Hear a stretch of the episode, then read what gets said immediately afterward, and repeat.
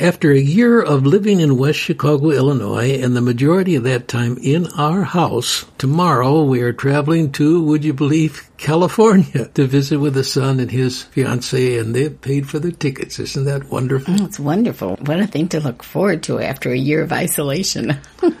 and we have our shots. Yes, we both have our both shots. Yeah, We're, we're masking up. go. We're going to social distance. We're not taking this casually, but we do think we have the freedom to travel. Yeah, Randall and Judith bought tickets on Southwest. Mm-hmm. Now that means that we're not sure where we will be sitting on the plane. It's possible, depending on where we are in the line, that we will get to sit next to each other, and it's possible you'll be five rows up and I'll be behind you, and somebody is a total stranger sitting by you or sitting by me. I know, Karen, because I've had it happen too many times, that very quickly on, if the person is a talker, they will ask me, What do you do? Hmm.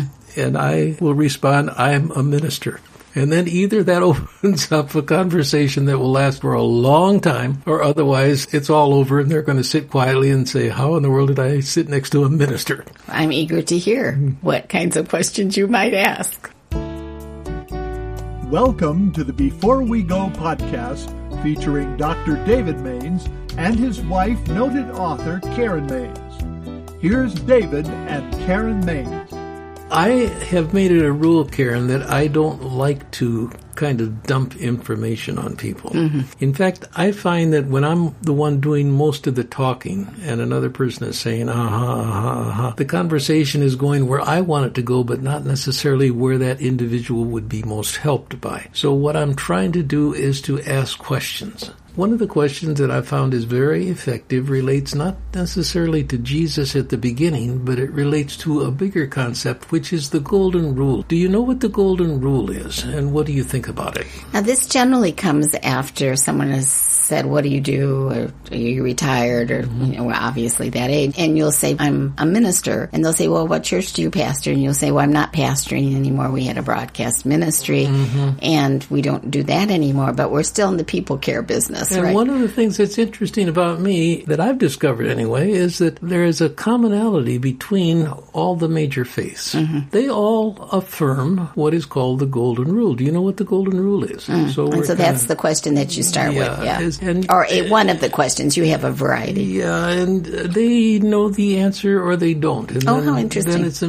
matter of saying, you know, Islamic faith, Hindu faith, Christian faith, all of this, you trace it back, and this concept of doing unto others as you would have them do unto you is characteristic of all these faiths. In fact, Jesus, when he quotes it in the New Testament, he refers back to the Old Testament Judaism, Mm-hmm. and he just amplifying what the Jewish people taught. Do you think that there are many people in the world who live by this golden rule? You know, Okay, so well, let's have, let's you and I have that conversation. We'll sort of pretend that I'm the stranger on the plane sitting beside you. So what would you ask me then? Well, I'd say the, the golden rule. Have you thought about it that much? And do you have a church background at all? Okay, well, I think that my answer from a personal standpoint would be that's something that is a part of my faith background and it's a concept or a truism or a command I hold in high regard. so I don't think about it as much as I should, but it is something I try to live my life by. I try to live my life by doing unto others as you would have them do unto you. Do you think that people in the church generally try to do that? And uh, how successful are they? Do you? So I'm still the passenger on the airplane with that question, well, right? yeah, for a little while. Although it's very hard for me to imagine you as a seeker. Okay.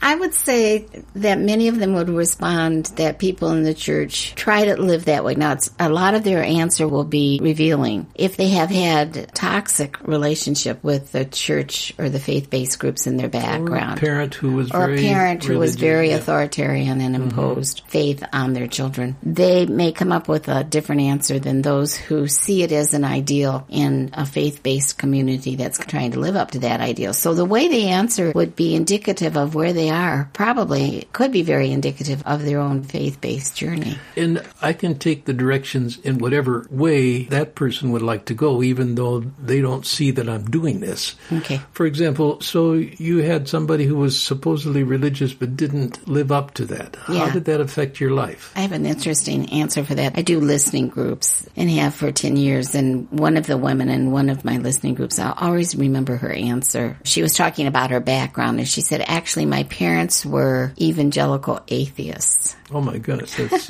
yeah. How, how do you pull How that does off? that give you pause? It- basically, she's probably saying they were hypocritical in her mind. In her mind. But they would be people in relationship to this topic who would teach that you should live by the golden rule, but not do it themselves, not demonstrate it themselves. So we want to make sure that our lives conform with our words and our words are based in those, let's call them universal ideals. For us as Christians, they're specifically Christian ideals, but you've pointed out that this has almost universal teaching among the religions of the world, the faiths of the world, different ones. And so we have a universality here, and that's why it becomes a topic that is a, a good opener topic because most people have some idea what this means.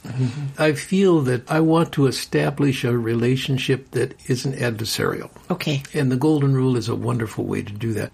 Do you, in terms of your background, see people as living up to this, or do you see them falling short uh-huh. in terms of the church you're a uh-huh. part of? If they say, What about you? I say, You know what? I've lived quite a while and I've been able to travel a lot in the world. And it's amazing to me what I see Christian people doing. And, what, uh-huh. and they're not all perfect, they're a long way, but the good that they bring into the world is, is absolutely amazing. I, I mean, with COVID, you got churches that have pooled their money and they've bought groceries, they're Yeah. giving it away. Those- Those are phenomenal things. And I respond to that in a beautiful way. Do you see that at all happening? Mm-hmm. Yeah, I think that's a really fascinating question when you have a willing conversationalist in a seat beside you, a stranger to open up with and see where it goes. What an interesting thing. A lot of people will say in conversations like this, yeah, I am faith based or I, I was raised in the church or some of them really have good feelings toward that background. They just have become negligent. They haven't mm-hmm. applied the church principles or that way of life to their own adult selves now. That opens up the possibility of why are you not a part of a membership of faith or mm-hmm. do you think you can grow spiritually without having that input and that stimulation and those people who love and care for you and that you love and care for? If someone says the church isn't as good at following the rule as them talking about the rule, then I think I would say, again, this is just a representative mm-hmm. question.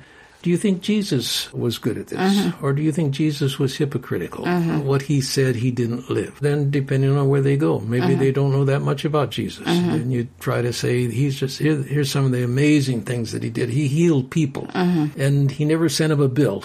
He just healed them. It was quite unusual. You know, he was loving in He functioned out of a compassion and, and you know model. what? Jesus was also very hard on hypocrites. Spiritual hypocrites, religious Spiritual leaders who were not what yeah. they should Yeah. have been. He called them out and said, "You're not living the way you're supposed to be living," Mm-hmm. and and it got him into trouble because those people who were leaders of religion uh, Mm-hmm. At they, they didn't like him pointing out their flaws. But I'm continuing to ask questions as much as I can to get to the place where I can ask something far more personal in terms of your own life. What is your faith Where journey been like? short? Where are you now? You often will ask something like, "Well, what's your religious history or your spiritual Mm-hmm. History?" And that, I would think that would close people down. But because you're a minister and you've identified yourself for that, they are always grateful for you asking that question. It's like they want to talk about it. Have you ever had anyone say, "I just don't want to talk about that stuff"? Or You're asking me something to, I've never had ever. Yeah, And- I- I've but Karen, never- I'm also not trying to say, okay, we're going to land in 20 minutes. I got to bring this person to the sinner's prayer. yeah, I feel like the church is very broad and the Holy Spirit is very experienced. And if that happens, fine, it, happens. It's part of a juncture on their spiritual journey somewhere, and you have joined them at that point, and God will take them forward. You don't have to take them forward. Just the other day, I was talking to a gentleman. And I said, if you were to become a Christian, how do you see that changing your life? Mm-hmm. You know, and then whatever a person has, I would say, what do you think? I'd say, basically, you're going to learn how to love God with all your heart, soul, mind, and strength, and love your neighbor as yourself. If you don't want to live that way, Mm-hmm. then you don't want to become a Christian. Because the Spirit of Jesus will enter you and try to teach you to live that way. I think in this time of COVID 19, that is a really interesting injunction love your neighbor as yourself. I found a sign company that will print up signs for me. And so I had two signs. We have a circular driveway and at either end of the driveway and I had the signs printed up that said, love your neighbor as yourself. Yep. That means all of them.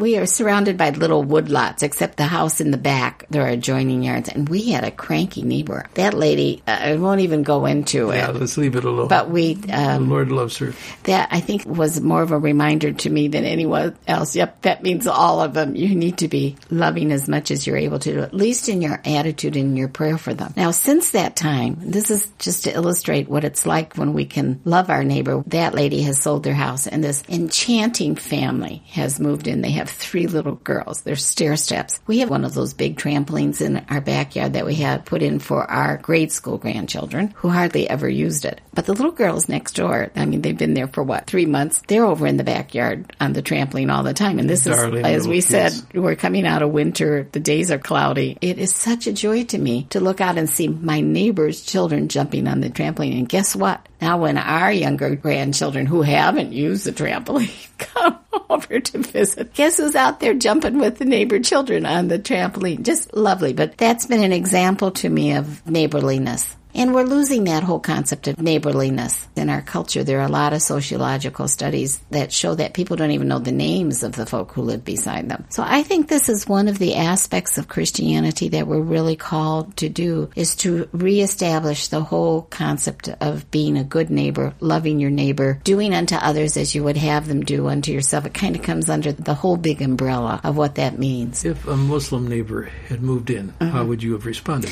I would have been thrilled to have them there. And then I would have said, let's get to know one another better. You know, I said to the neighbor in the back, we will have you come in as soon as the COVID restrictions are lifted. We want to get to know more about you and get to know your children. I do the same with Muslim neighbors. And then I probably say, well, you know, we're of the Christian faith and I need to learn more about Islam. So if you're devout and practicing Muslims, please share what your faith is like to me because I think I could be a good learner in that you process. There are conscientious Muslims who believe in the Golden Rule? I think so. Mhm. Uh, They're all over this Yeah, country. mm, I think so. yes, they are. Does that mean a Christian and a Muslim are identical in their beliefs? No. not at all. What's interesting, Karen, is our new neighbors.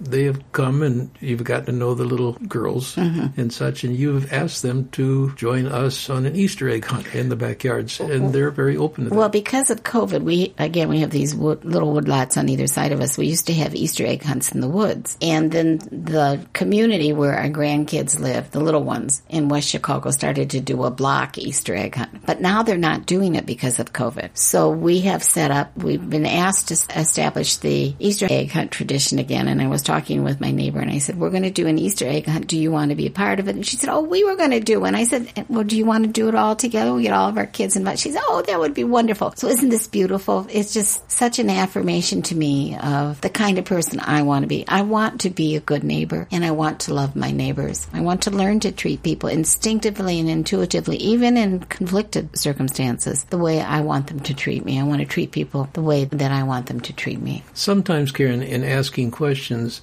you have a person who has almost been looking for someone who can give direction. Oh, I think that's true. And I find in conversations, I wouldn't start with this, Mm-hmm. but to ask people, if you miss the mark, what would you call that? If, if you don't live up to this standard Mm-hmm. Loving of God and loving loving your God neighbor, and yeah. loving your neighbor, or maybe as an in-between question, Mm-hmm.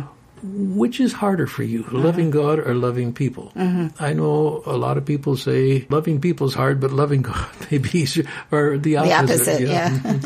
uh, and let them talk on that, and then feeling your way. Mm-hmm. Do you know what the Bible says when you miss the mark, Mm-hmm. when you don't do this golden rule? Do you know what the Bible calls that? Mm-hmm. And then we're into again, we're understanding Mm-hmm. that this is sin. We have missed the mark. That, that's the basic essence. When when you say sin, people can think of all different things. They can think about getting drunk. They can think about Mm-hmm. Well, they robbing th- a bank. often they think of the more horrendous uh, Yeah. uh, aberrations in human behavior. But in terms of where God is, Mm-hmm. it's not paying attention to God and it's not loving others. Mm-hmm. That's sin. And in that regard, it's very true that all of us have contributed to the pain of the world Mm-hmm. because we haven't loved God the way we should and we haven't loved others. All kinds of questions. Mm-hmm. Do you think you could just change on your own and starting today? Be, because be what you want to be. Yeah, love God the way you should and love other people. Or do you need some help along the way? Yeah. Yeah, that's a great, you know, do you need some help along the way? That's a perfect thing. Uh-huh. And again, all the time checking myself to say, am I doing most of the talking Mm-hmm. or am I letting this person talk and kind of move toward God? You generally condense what we're saying on the, the podcast in a sentence. Do you have that sentence? Oh, Karen, why would you even ask me such a thing? This is called a leading question, right? You're so funny. I couldn't even start to work on something if I didn't say, okay, let's put it into a sentence. I think it must be repulsive. No, it's not. It's very helpful. Well, okay. Since you asked that question. You can be repulsive sometimes, but this is You should have left it where it was. the golden rule, as expressed by Jesus, is a good way to get into a conversation about spiritual matters. Oh, that's lovely. Read it again. Okay, I'll read it again. yeah, you know, there are times, Karen, I get in a conversation, I can't remember uh-huh. what it was we were trying to say. Yeah. Then I have to go back to that sentence. Yeah. But it's very good, and I thank you for the very nice things you've said about me that you haven't yet, but. Anyway, the golden rule, as expressed by Jesus, is a good way to get into a conversation about spiritual matters. Can I say one nice thing about you? Oh, I would love it. You have I'd, a- can you think of two? I can. Okay. You have, I can think of much more. You have a wonderfully systematic mind. And so, as annoying as it can be sometimes, not to move forward until we have synthesized what we're going to say into a purpose sentence. It always is much more clarifying when we do that in our podcasting and in my writing. Now, I do it, I mean, we're actually taught to do this in school is to get it, what are you trying to say? Get it into one sentence. But you live that way. Sermon has to go into one sentence. And I have learned to appreciate that this is just an extraordinary capability. So thank you for teaching me. I think in the list of podcasts we've made, I'm going to put a star by this one. I'm going to say, if you don't listen to the other listen to this one. Because I come off pretty good at the end of this one. Oh my goodness. I'm going to stop there. It's not going to get any better than what's just happened, folks. You've been listening to the Before We Go podcast. And if you would like to write to us, please send us an email at the following address hosts at beforewego.show. That's all lowercase letters, hosts at beforewego.show. If you've enjoyed this podcast, please remember to rate, review, and share on whatever platform you listen. This podcast is copyright 2021 by Mainstay Ministries, Post Office Box 30, Wheaton, Illinois 60187.